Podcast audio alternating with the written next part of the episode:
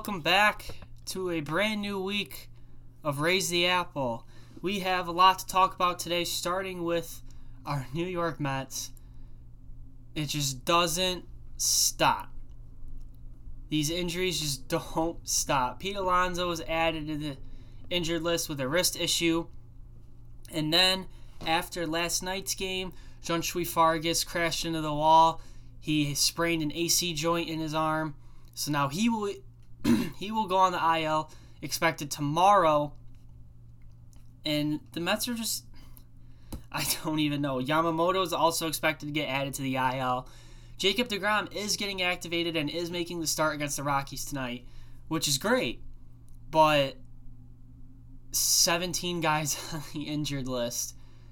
All of them are your big guys, or just about all of them are your big guys the injuries just like don't seem to stop with this team. I don't understand it.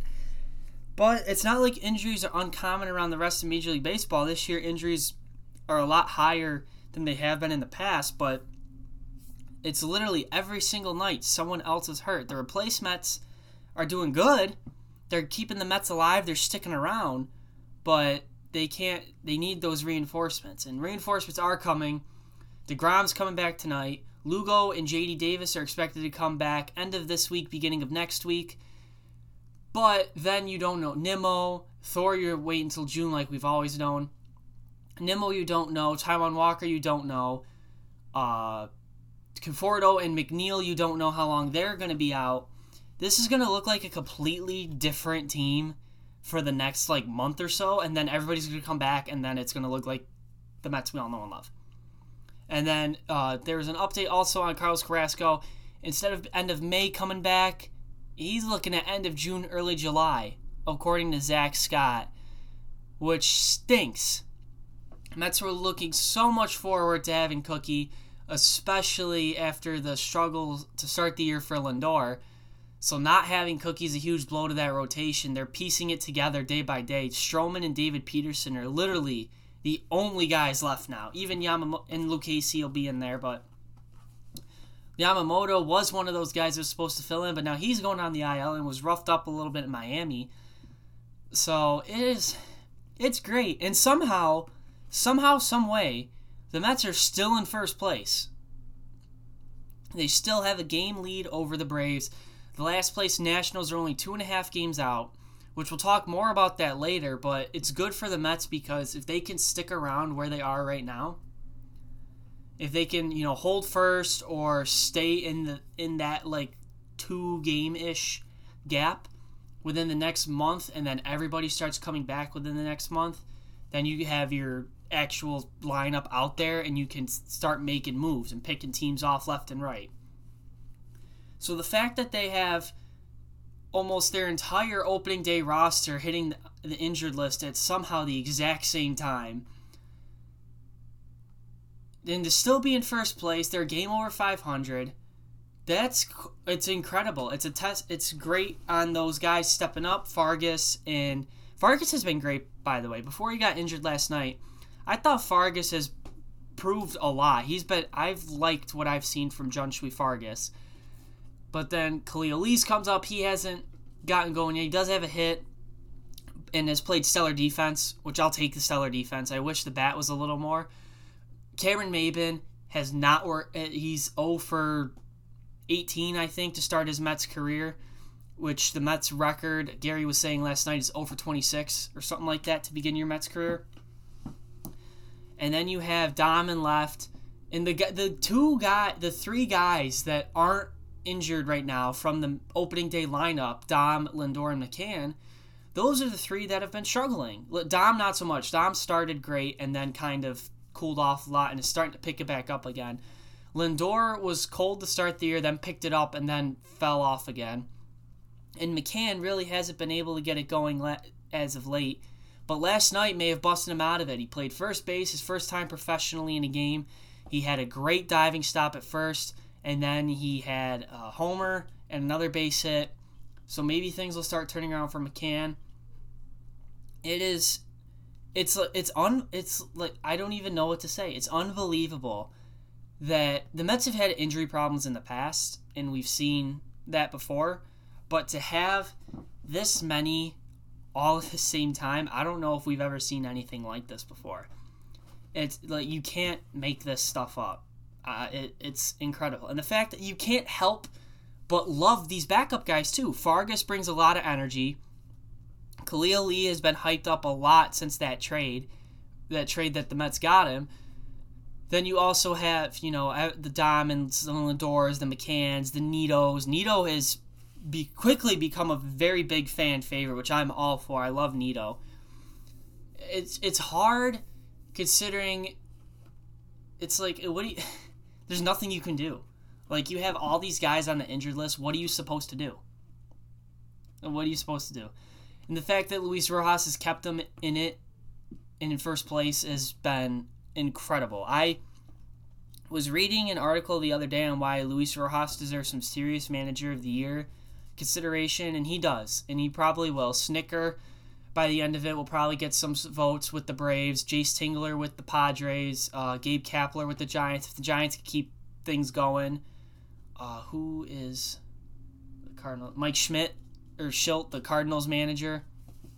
There's some names that are in there, and Luis Rojas is certainly definitely in there the fact that and why I say that is some pe- a lot people on Twitter, Mets Twitter is a horrible place. I've said it a million times before. Mets Twitter is a horrible place.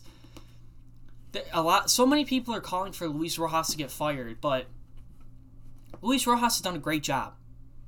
A lot of people, yes, maybe there's been some questionable decisions on, you know, leaving guys in or taking guys out or whatever the case may be, but th- you act like that's not every single manager.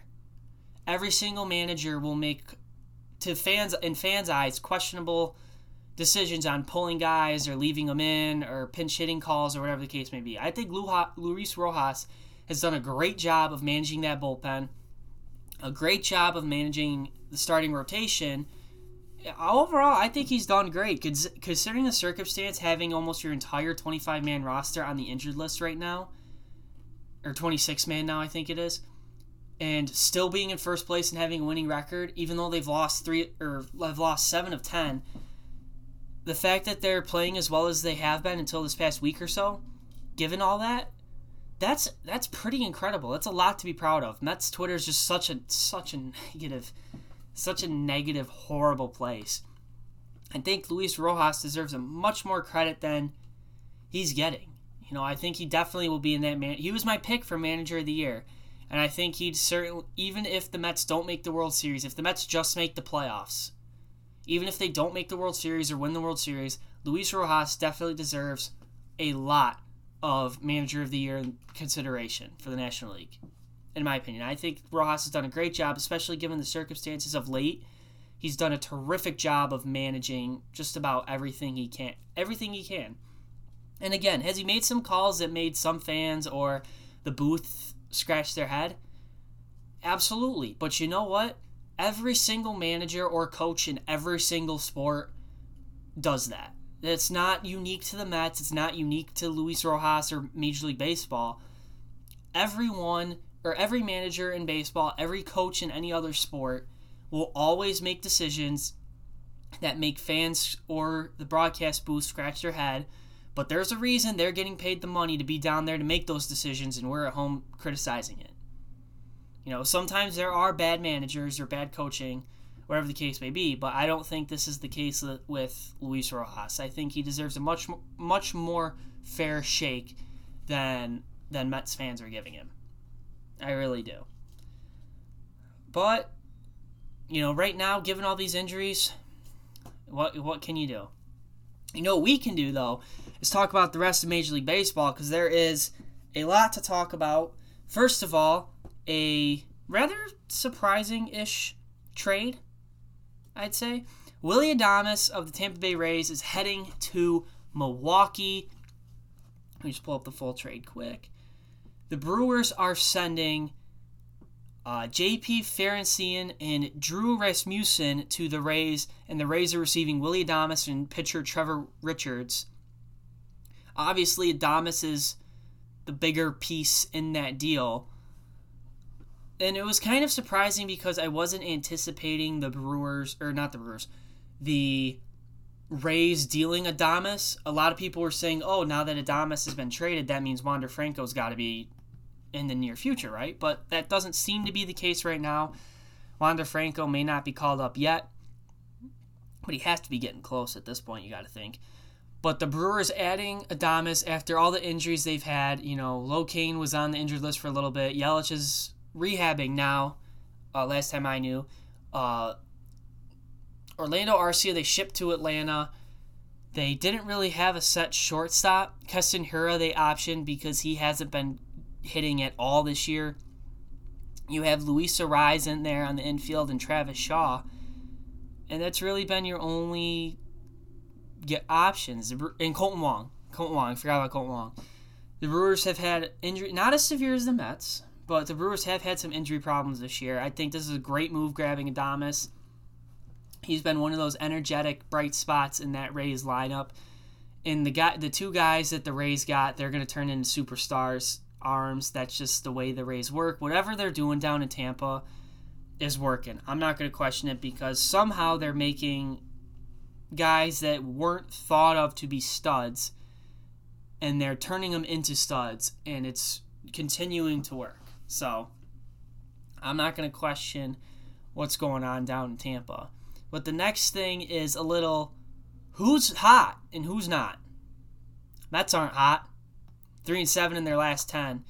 But, you know, give it the fact that they're where they are right now, given all the injury problems, I it's hard to complain about any any of it. I mean, they do have seven of their next ten games are against the Rockies or Diamondbacks, who are the bottom two teams in the West, and then after that they get to deal with San Diego, so that'll be that'll be fun.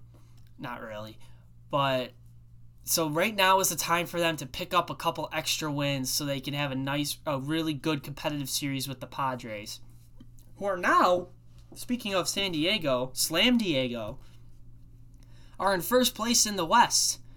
The Padres won, I believe it was eight in a row. They lost last night to take over first place. They're 30 and 18 on the year. A half game behind them is the Dodgers, who picked it up all of a sudden. They've won seven straight, and then a game and a half back is the Giants. The Giants are still hanging tough. They're still going to be competitive in there. They got the Padres and Giants, or Padres and Dodgers got hot at the exact same time, which I don't know if a lot of people were expecting that. And San Fran has lost three straight, five and five in their last ten. Don't don't question them yet. I San Diego or San Fran, I'm still counting on that. That's going to be a three horse race deep into the summer, and it should be a lot of fun to watch. In the Central, not much has changed.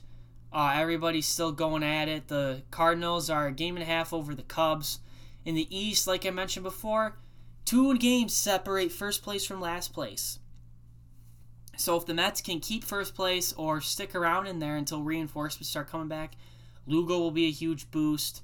Uh, DeGrom coming back tonight will be a huge boost.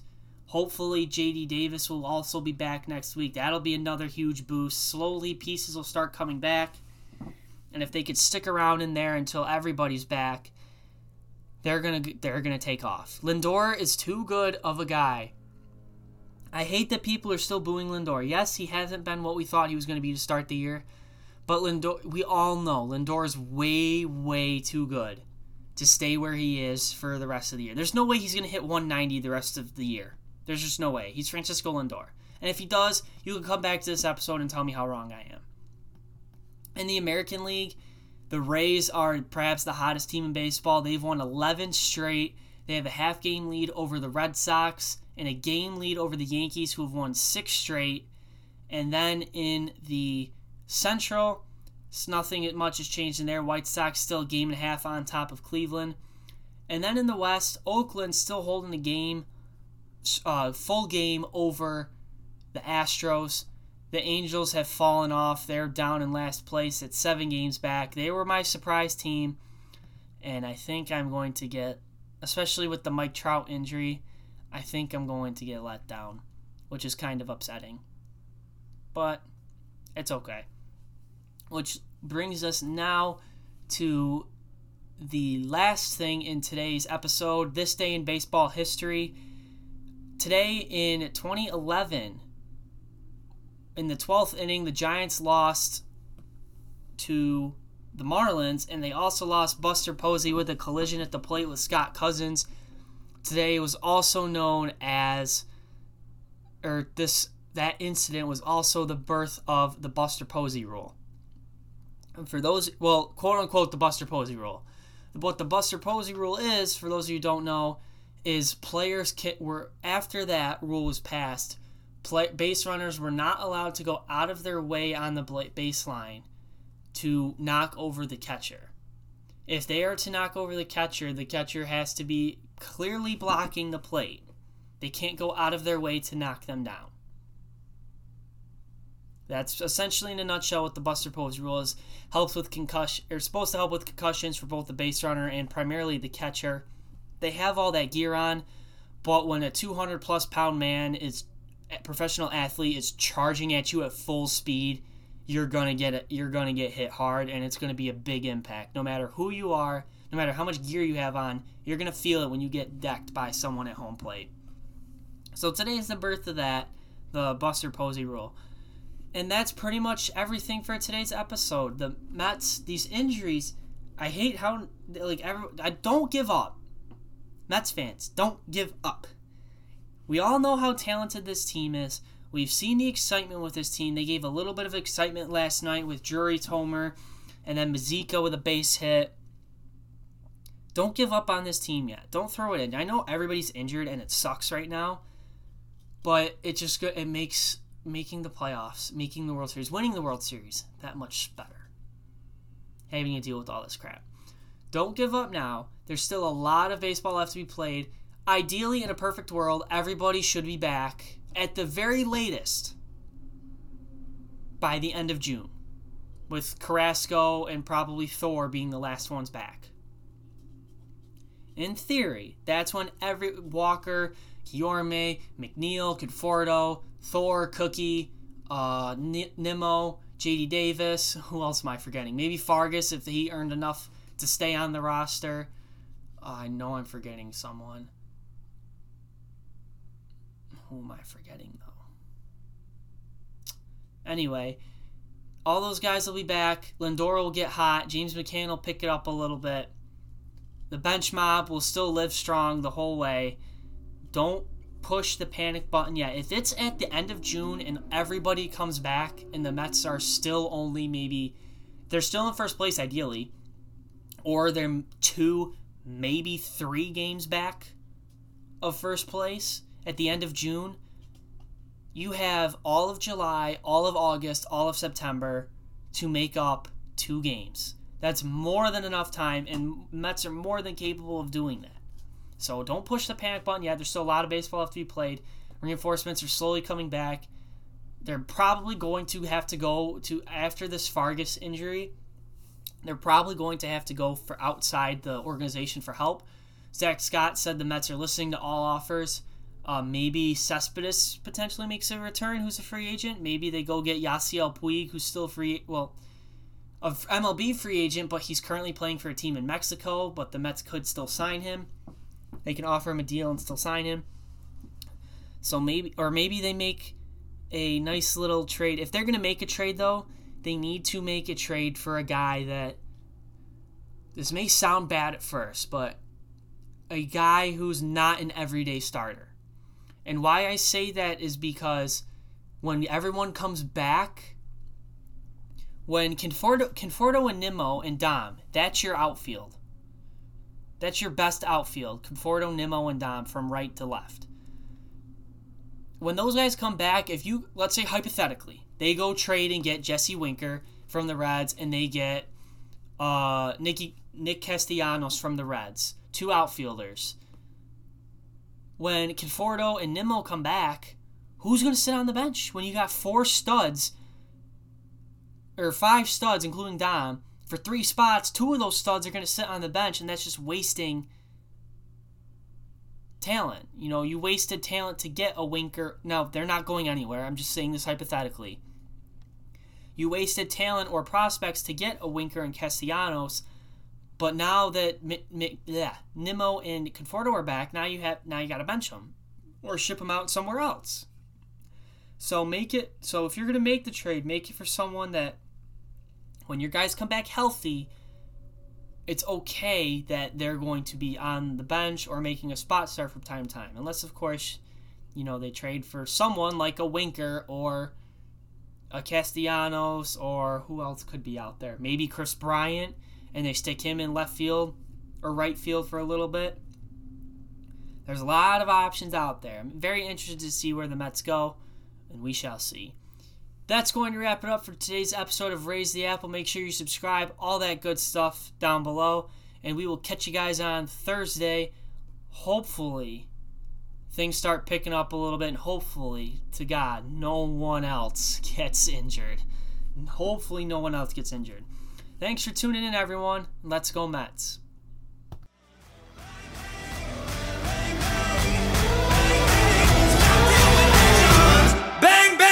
stop till we're legends.